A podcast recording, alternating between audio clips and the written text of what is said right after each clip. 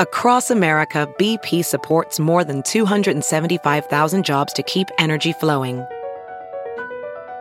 Jobs like updating turbines at one of our Indiana wind farms and producing more oil and gas with fewer operational emissions in the Gulf of Mexico. It's and, not or. See what doing both means for energy nationwide at bp.com slash investing in America.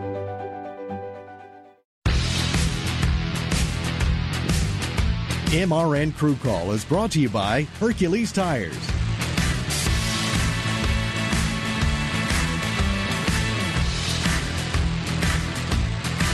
Hello, everybody. Welcome to another edition of M R N Crew Call here on M R N dot com. Mike Bagley here with you. Hope you're doing well.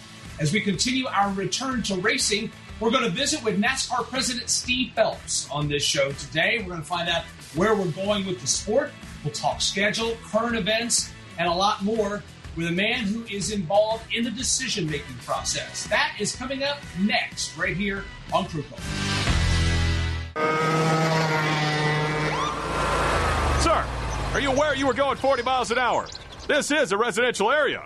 Sure, but I'm on my lawnmower. Wait, am I getting a ticket? No, I've just never seen anyone top nine miles an hour on one of those bad boys. And mow their entire lawn in thirty seconds? What got into you? Well, it did fuel up at Sunoco this morning.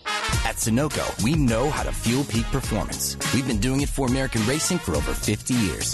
Fuel your best. And we're joined by NASCAR President Steve Phelps here on M R N Crew Call. Steve, welcome to the show. How are we doing today? I'm doing great. How you doing, my friend? Doing great. Today, got lots to chat with you about, but today is a big day for our sport. Uh, this day is normally in May, but due to the covid nineteen pandemic and such, we have pushed Hall of Fame voting day and now Hall of Fame announcement day to today. This this is a pretty this is a pretty big day for our sport, isn't it? When we get to honor some of the people that have contributed so much. Yeah, it's, it's listen. I, I feel fortunate to be on the panel that um, you know that chooses um, both who's being nominated as well as those that are getting into the Hall of Fame. Um, it's a It's one of the most special things I get to do as as an employee at NASCAR, and I know they're all, you know, you hear all the stories, you know, from the different folks as they're um, talking about the candidates and, you know, whether they haul worthy and, you know, who gets in when and uh, making some really compelling stories. So it's great to hear from a lot of the historians of the sport. You know, we've changed the, you know, how the, the voting happens with both modern era and then pioneers. And I think it's just a, I think it's a really, um, I think it's a really good change, and excited for uh, the results to come out this evening. We used to uh, induct five, and now we're going to induct three, two from the modern era and one from the pioneer era. And then of course the landmark winner. What, what created that change? What brought that about? Yeah, I think, Mike, if, if you, you know, we had to catch up with other sports, right? Because we didn't have a Hall of Fame. And so a decade of putting people in five at a time, and I think that really worked for us. Um, we were starting to see, you know, then the question is, well, how many is the right number, right? And how do you make sure that the folks that are going into the Hall of Fame are Hall worthy? Um, because, you know, hey, if you're Richard Petty, um, you know, you, you're at a pinnacle, right? And then, so what's that threshold between, you know, Richard Petty, Dale Earnhardt, uh, Dale Earnhardt, you know, David Pearson, and then what's it look like below there? What should be that cutoff? Not dissimilar to where baseball is, a certain number of votes or whatever. So I think it was really trying to get to what um, this idea of, of Hall worthy. Um, and then I think the split between modern era and then pioneer, I think there is some concern from, from folks that, you know, the pioneers are going to be forgotten. And so I think it was a really an elegant way for us to make sure that, you know, that those that were, you know, the pioneers of the sport are getting their due. Um, and, I, and I think you'll, you know, you'll see that as the, as the votes come out and, uh, you know, not just this year and as we move forward, you know, looking at, at those pioneers. Cause I, I think the modern era, um, you know, I think there's some really, um, incredibly um, visible uh, members of our sport who are going to come up for Hall of Fame um, and nomination. And uh, so I think we'll see some, you know, some folks that are, um, you know, it, it, it, people would say, oh, that makes sense that they're in there. And if they're overshadowing the pioneers, you know, I think it was a really, a really good solution for us. Let's shift gears here, and I guess we'll go in most current and then work our way back. Announcement coming that the All-Star Race is moving to Bristol Motor Speedway, and the cars are going to look different. They're going to slide the number over to just in front of the rear wheel to give it a little more sponsor placement there on the door. What brought about that adjustment? I know we've had that in other series in the sport, but what's brought it now to the Cup Series? Yeah, well, two things. First, I would, let's start with Bristol. Um, you know, we really want to race in front of fans. Um, and, and it just, it's not the same without fans. We had a, a very small number, as, as you saw this past weekend at Homestead, with uh, military members and their families, first responders and their families. Um, weather wasn't our friend there, as, as, as we know. But it was great to see fans in the stands, even in limited numbers. So as we go back to Talladega this weekend, you know, having more. So it's kind of a phased approach to getting us there. But the, it was clear that we were not going to get the approval from, you know, the county and the governor in North Carolina to run our All-Star Race with fans. And so worked with Marcus Smith, and, and Marcus really leading the charge here to push it to another one of their venues. Um, and I mean, the All-Star Race at Bristol, I, I can't even imagine how great that's going to be. You know, no points on the line, just, you know, you know, checkers or wreckers. It's a, I think it's going to be really spectacular. Uh, on that front. Uh, with respect to the the second part of the question and the, the moving of the number, you know, I think All-Star historically has been an opportunity for us to test things. Um, and I think that's exactly what we're doing with this. You know, the teams had asked us to take a look at this. It provides additional visibility for sponsors. Um, and, and so that's something we'll test. And I, you know, looked at, you know, the M R N poll, and you guys were talking about it this morning. You know, it's um, forty-four percent don't like it. fifty-six percent do or don't care. Um, so, you know, we'll evaluate it. Is the right thing to do? Is it not the right thing to do? Um, you know, there's a, there's a vocal minority on a lot of things, right? And I, I know there's some folks that came out and said, "Hey, listen, this is not for me. I don't like it." So, we'll uh, we'll take that all under consideration, and as we move past All-Star, we'll uh, we'll see what it looks like moving forward. I know that there's a fine line: preserving tradition and catering to a core fan, and then moving on and trying new things and perhaps catering to the new fan or the potential fan that may be out there. What is that challenge like, trying to cater to two uh, parties here that are that are obviously very valuable in the sport? Yeah, you, you know, Mike, I think there's um, not in every instance, but I think there are instances where you can actually do both. Uh, I don't think you have to have the two at odds with each other. You know, sometimes that's going to happen. But, you know, for us, you know, we've talked about, you know, hearing from the core fans, and, and we do. Uh, and we want to hear from the core fans of what they have to think, traditional fans. Um, there are certain things that, you know, we want to try out or we believe is in the best interest of the sport after collaborating with our industry and saying, you know what, this is something that we should test. And this is one of those, um, you know, one of those opportunities. And I don't know whether it appeals to a, a newer fan versus a, you know, a fan for forty years, you know, these, you know, these, uh, you know, the changes in the paint schemes. But, you know, again, it's, it's one race. It's the All-Star Race. You know, what better time to test something? It seems like that the, um, the headwinds have been pretty strong with, with change. And, and I want to say get buy-in, but there's been a lot going on in the sport, and it started last week. NASCAR's taken some pretty definitive, strong positions on social matters, whether it be Black Lives Matter, racial injustice. Um, you know, it's Pride Month for the L G B T Q community. Also banning the Confederate flag. Where has all of this come from? Why now? And what's it been like navigating these waters now in what I just mentioned has been a week ago that these announcements were made? Yeah, listen, it, it was a difficult week to be sure. And it's not like these things happen overnight. They did not. Um, these are conversations that we've been having for a long time. Um, You know, we had a um, you know, we had an attempt at banning the conf- Confederate flag in twenty fifteen. We didn't really get industry buy-in on doing so. Um, it was important for us to do that, and I think part of it has to do with, you know, what's going on in society right now, what, contextually, what's going on around us. Um, and I think that um, you know the the management team here and the collaboration that we receive from, you know, the S M Is of the world and the independent racetracks and the community at large, that everyone felt that this was the right time uh, to do this. Um, I'm not suggesting that, you know, we as an entity um, and as a sanctioning body are the place for social issues to bubble up and display ourselves. I, I think I would go with really kind of where Bubba Wallace has been on all of this as it relates to the flag, or, you know, kind of, um, you know, what's happening in society is, well, why don't we just, you know, listen, try to understand what's happening out there, and then just have compassion for each other.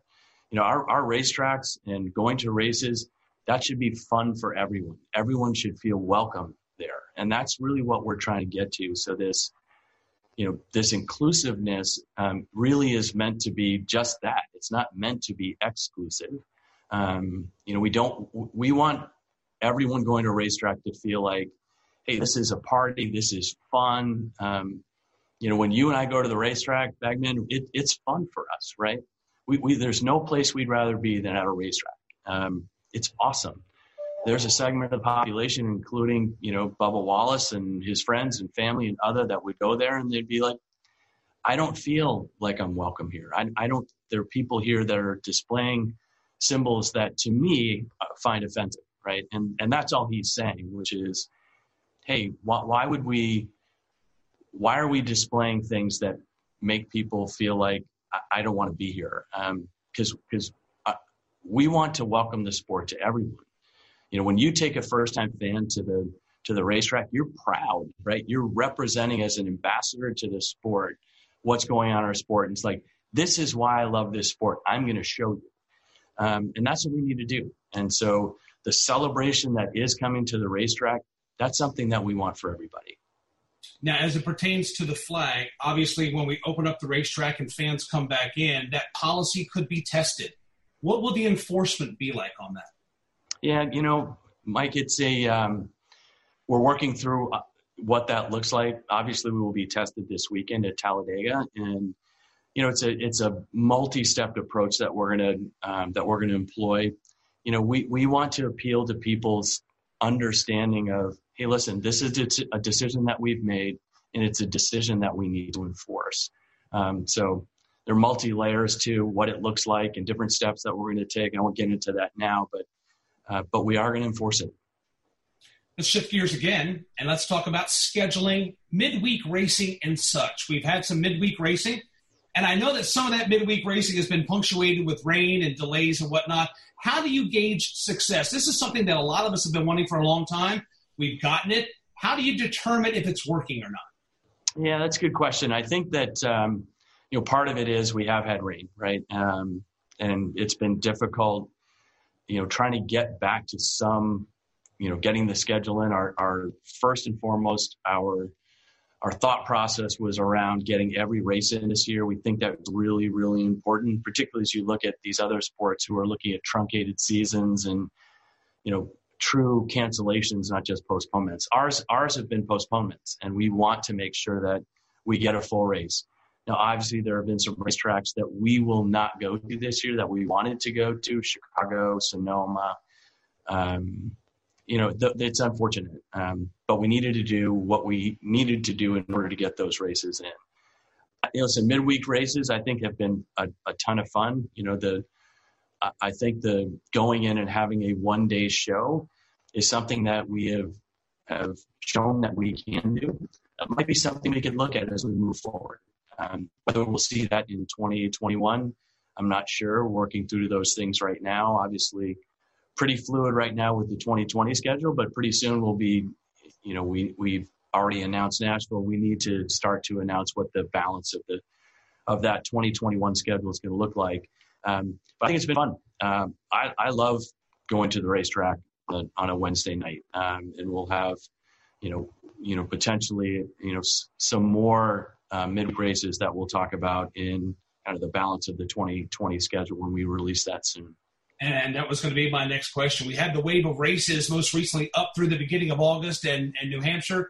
When might we can expect the next wave, or will it be the rest of the schedule? I know things are still fluid because of the hot spots that are popping up around the country. How important is that, and how does that affect what we do or don't do going forward the rest of this year?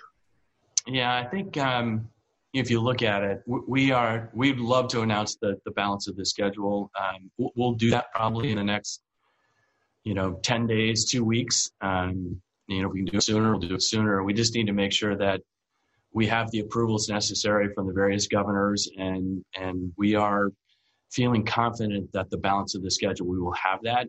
And then it's really the question is, all right, once you have those approvals, what do they look like? Can you race in front of fans, or are you going to race, you know, without fans? So right now we are, are racing in front of fans in Talladega in a limited number. The following week, we're going to go to Pocono. We will not have fans. Governor Wolf has made it very clear that we are not approved to have fans at Pocono for that weekend, which is disappointing, right? I'm not, I'm not trying to get at Governor Wolf. He needs to run his state the way he, he needs to run it. Um, but it was going to be a, a party that everyone was really looking forward to going to um, you know, for that, for that weekend at Pocono. Um, but we'll go there and we'll run the races. Um, and we'll get some more learning about cup races back to back, you know, how that's going to work. You may see that later in the year as well, but, you know, it'd be nice to get back to a place where, you know, every single facility we go to will race with fans. Um, and, and, you know, I imagine when we go to Texas, for example, you know, we'll have fans there. We announced All-Star, um, you know, going to Bristol, we're going to have fans there. So those are, those, those are exciting things for us. So a l- little bit of a balance with fans, without fans, with fans, without fans, that we'll have a little bit. Then ultimately you'll get to a place where we'll just be racing with fans.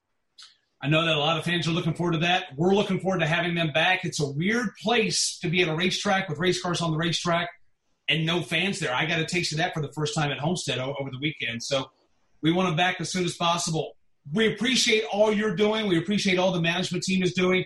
And basically the sport is back, and we continue to make those baby steps. And we appreciate all the efforts to get us there and take us forward here as we continue to navigate this fluid situation of these uncertain times. It's a, uh, it's a lot to digest and a lot to process, but we appreciate all the efforts that are going on behind the scenes right now. Yeah, well, I appreciate it, Mike, and appreciate your time. I think the one thing I would say at the end is this doesn't happen without the collaboration of an entire industry. It just doesn't. So, you know, our race teams have been phenomenal. Racetracks, um, you know, those that we don't own, obviously the ones that we own, it's a lot easier.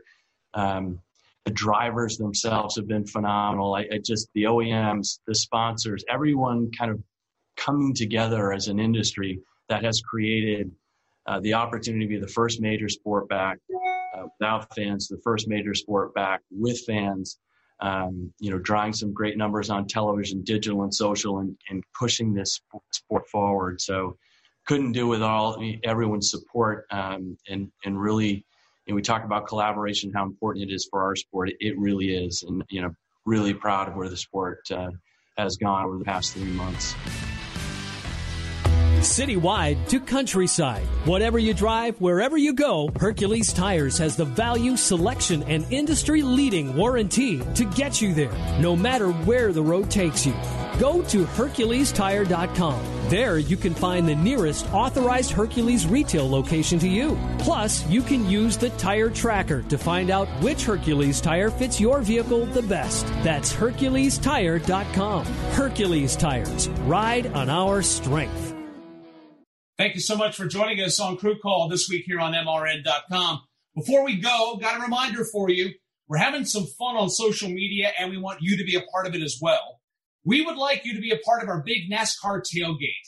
Follow us on Twitter at M R N Radio. Use the hashtag NASCAR tailgate. And coming up this weekend is another opportunity for you to share pictures and videos. We want to see man caves. We want to see food spreads. We want to see how you're watching the race. This was fun. A lot of folks chimed in at Homestead last weekend. We hope you'll do the same this weekend at Talladega. Again, on Twitter, at M R N Radio, hashtag NASCAR Tailgate. Load us up with all the pictures and videos you can. We're out of time for this week, and we thank you so much for joining us, and we'll join you next week right here on M R N's Crew Call. I'm Mike Bagley. So long, everybody. M R N Crew Call was brought to you by Hercules Tires.